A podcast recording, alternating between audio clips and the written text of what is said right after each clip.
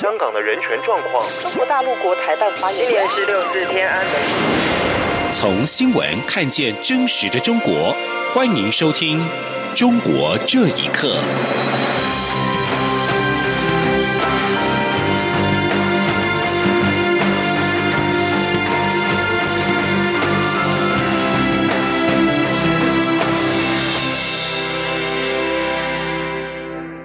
各位好，欢迎收听《中国这一刻》。为了有效应应以及反制中国的一国两制台湾方案对我国国家安全的重大挑战，确保中华民国国家主权以及自由民主，蔡文总统在今天召开了国家安全会议，就两岸外交、经济、民主、法治等各层面听取相关部会的报告，并且进行讨论。总统表示，政府目前的两岸政策主张是维持现状，就是捍卫中华民国主权独立的现状。而一国两制不止单方面破坏现状，更是意图消灭中华民国的主权，强迫台湾接受被中国统一。总统并且指出，在军事上，共军以军舰、军机绕台，不断的挑衅；在外交上，不断挖走台湾的邦交国，矮化甚至阻断台湾的国际组织参与等，已经构成当前台湾最大的风险。总统也郑重的呼吁北京当局，两岸和平发展的关键在于中国能否走上民主化，唯有两岸都采行民主体制，才能够对等沟通、和平共处、化解分歧、柳暗花明。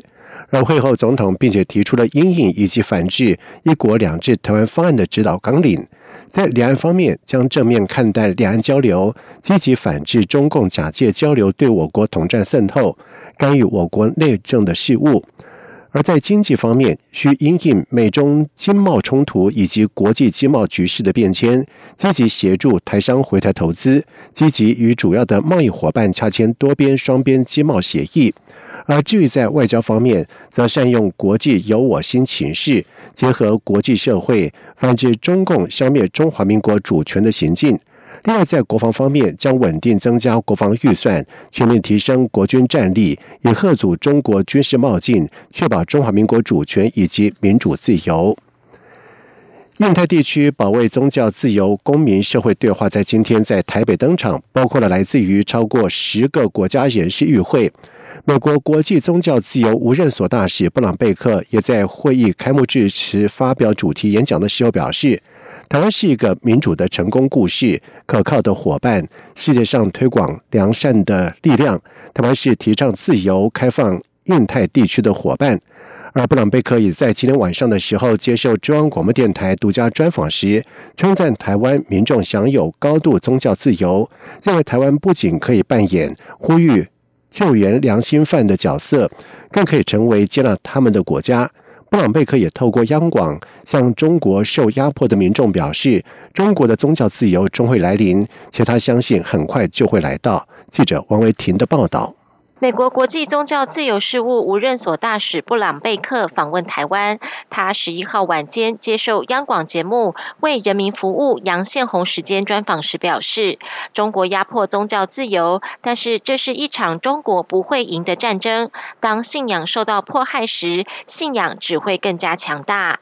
今年的印太地区保卫宗教自由公民社会对话在台湾举办。布朗贝克表示，台湾不受拘束的享有宗教自由，这是为何选择在台湾举办这次活动的原因。他也表示，多年来他与自由世界不断呼吁释放被压迫的良心犯，而这些良心犯被释放后，必须离开原本被关押的国度，也需要其他国家接纳他们。布朗贝克认为，台湾可以扮演这两种角色。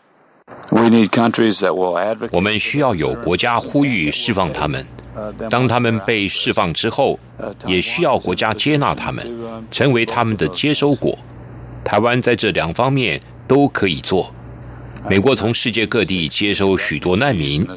对美国建设多有注意。他们当然也会对台湾社会有帮助。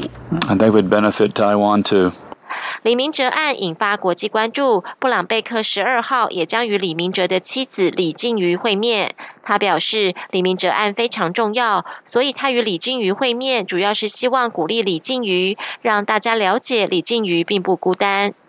另外，布朗贝克也透过央广向在中国受到压迫的群众表示，若有机会与中共领导人会面，他会询问对方：历史朝自由的方向发展，你要选择宗教自由还是压迫？给予民众宗教自由，只会让中国更加强大。布朗贝克也对正受到压迫的人们喊话，呼吁他们不要放弃希望。他相信中国的宗教自由总有一天会到来，而他也祈祷这天尽早实现。中央广播电台记者王威婷采访报道。而在下午的时候，蔡英文总统也接见了美国国务院国际宗教自由无任所大使布朗贝克。总统表示，在美国去年举办首届促进宗教自由部长级会议之后，布朗贝克就预请各国举办去信会议，推动宗教自由。台湾很乐意与美国合作，也让台湾成为第一个在亚太地区举行宗教自由会议的国家。透过这场活动，也展现了台美坚实的伙伴关系。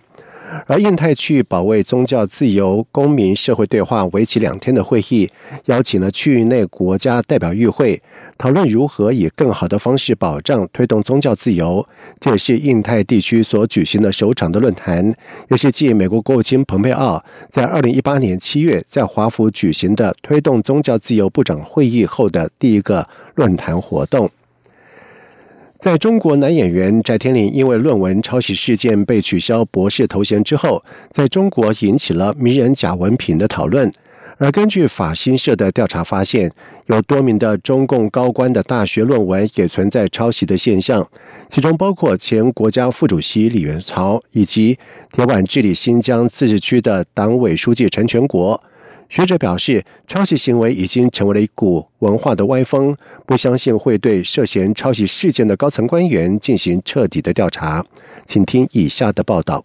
在中国大陆古装剧《兰陵王》中扮演太子的演员翟天临，二零一四年考取北京电影学院电影学专业博士研究生，并于二零一八年六月获博士学位。但此后他的博士学位产生争议，北京电影学院于二零一九年二月十一号成立调查组，并启动调查程序。同年二月十九号，翟天临的博士学位遭到撤销。中国教育部也出面回应，再次重申对学术不端的行为零容忍。不过，这起事件也激发民间舆论对党政官员学位造假的关注。根据法新社调查发现，中国知识信息门户网站中国知网中能找到的十二篇中共官员的博士、硕士论文，发现其中六篇存在抄袭现象。这六篇论文的作者包括前中国国家副主席李元朝、新疆党委书记陈全国、中国最高法院副院长张树元、中国国家知识产权局直属机关党委书记肖新威等人。对此，旅美作家、资深媒体人林沧州表示不感意外。他说：“中国官场存在严重的论文抄袭、造假现象。至于中国官方是否会将涉嫌抄袭事件的中国高层官员进行彻底调查，他说中国官方可能只会做做表面功夫，不相信会有实际作为。”林沧州说：“官员抄袭与官场的这个道德败坏啊，与社会风气的败坏都是密切关联的。抄袭在他们看来，那更是小菜了，进入不了。”他们的道德考量之中，提拔的这种过程中，那上级看什么呢？对不对？这些事他们是万万不敢的嘛，对吧？这是触及到他们的核心利益嘛。所以就说不要被文件迷信了，他下他的文件，对吧？其实中国的公民他也早就把这东西当做一场戏看，不会相信这东西有什么真的作用。澳门教育学会会长蔡子瑜则表示，抄袭行为由大学生到大学老师，再蔓延到高官，已经成为一股歪风文化。一个已经不讲道德伦理的功利社会，为求目的可以不择手段。他并强调，中国从来都是选择性执法，对高官总是手下留情。所谓惩罚只是雷声大雨点小，所谓零容忍只是应付媒体及国际的质询。但由于抄袭已成习惯，同时也没有代价和成本，这样只会加剧。抄袭的风气。央广新闻整理报道：中国再度的收紧对房地产市场的管控。江西省赣州市赣县住房和建设局在日前向全区房地产的业者下达了紧急通知，要求业者停止特价房，也就是降价促销的商品房的销售。就有分析认为，房地产市场的价格受到政府严格的控制，在背后有一定的政治目的。请听以下的报道。受到美洲贸易战的影响，中国包括房地产在内的多个行业经济指数整体下滑。尤其在过去一年，中国各地房地产一手楼市场疲弱，开发商纷纷降价求售。当局担忧房地产市场失控，影响地方政府卖地收入，所以再度收紧房价调控措施。日前，江西省赣州市赣县住建局向全区房地产开发企业下发紧急通知。要求停止特价房的销售，而这个举动打乱了开发商原本降价销售的计划。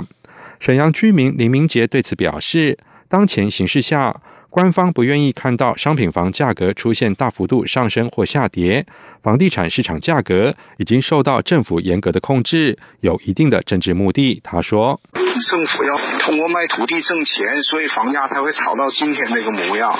如果这个房价要回归它本来的价值，就要进行大跌，大跌的政府现在目前是承受不了了，那就可能会连锁的带来很多房行业大跌的，经济危机可能的爆发的就更猛烈了。所以说，呃，政府控制它仅仅是经济手段，还有一定的政治目的。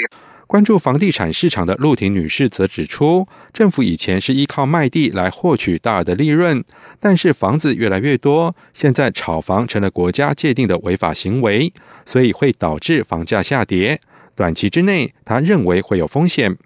美国南卡罗来纳大学艾肯商学院教授谢田表示，美中贸易战持续僵持，已经让房地产业面临更大的压力。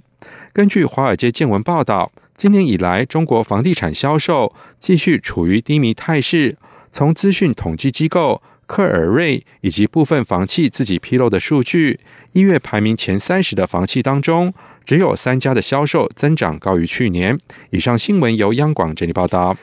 今年是西藏人对抗中共解放军的抗暴运动六十周年，在十号，在西藏流亡政府的所在地印度北部山区的达兰萨拉，代表西藏的雪狮旗处处可见，而现场聚集着来自于全球各地的支持者，为中国让藏人自由，让西藏精神领袖达赖喇嘛回家。而尽管北京声称在他们的统治之下，西藏现在享有自由跟经济成长，但是中国人持续打压藏人的政治跟宗教自由。达拉萨拉寺庙的周边在十号举行了诵经祈祷仪式，还有传统舞蹈以及歌谣的表演，除了希望悼念六十年前被解放军镇压的西藏人，也表达藏人将继续抗争、争取自由的决心。而现年八十三岁的流亡精神领袖达赖喇嘛并没有出席这次在达兰萨拉的活动，但是他提倡藏区自治自治的基本诉求仍在现场传扬。而一九五九年三月十号，数以千计的西藏人群聚在西藏首都拉萨，要求中国撤走党政军机关，结果遭到了解放军强力镇压，藏人领袖达赖喇嘛被迫离开西藏，并且成立流亡政府。而尽管1989年获得诺贝尔和平奖的达莱萨达喇嘛已经在八年前卸下所有的政治权利，而现在依然是藏人的精神领袖，持续在国际上争取支持西藏实质自治，但是中国政府拒绝接受达赖喇嘛的诉求。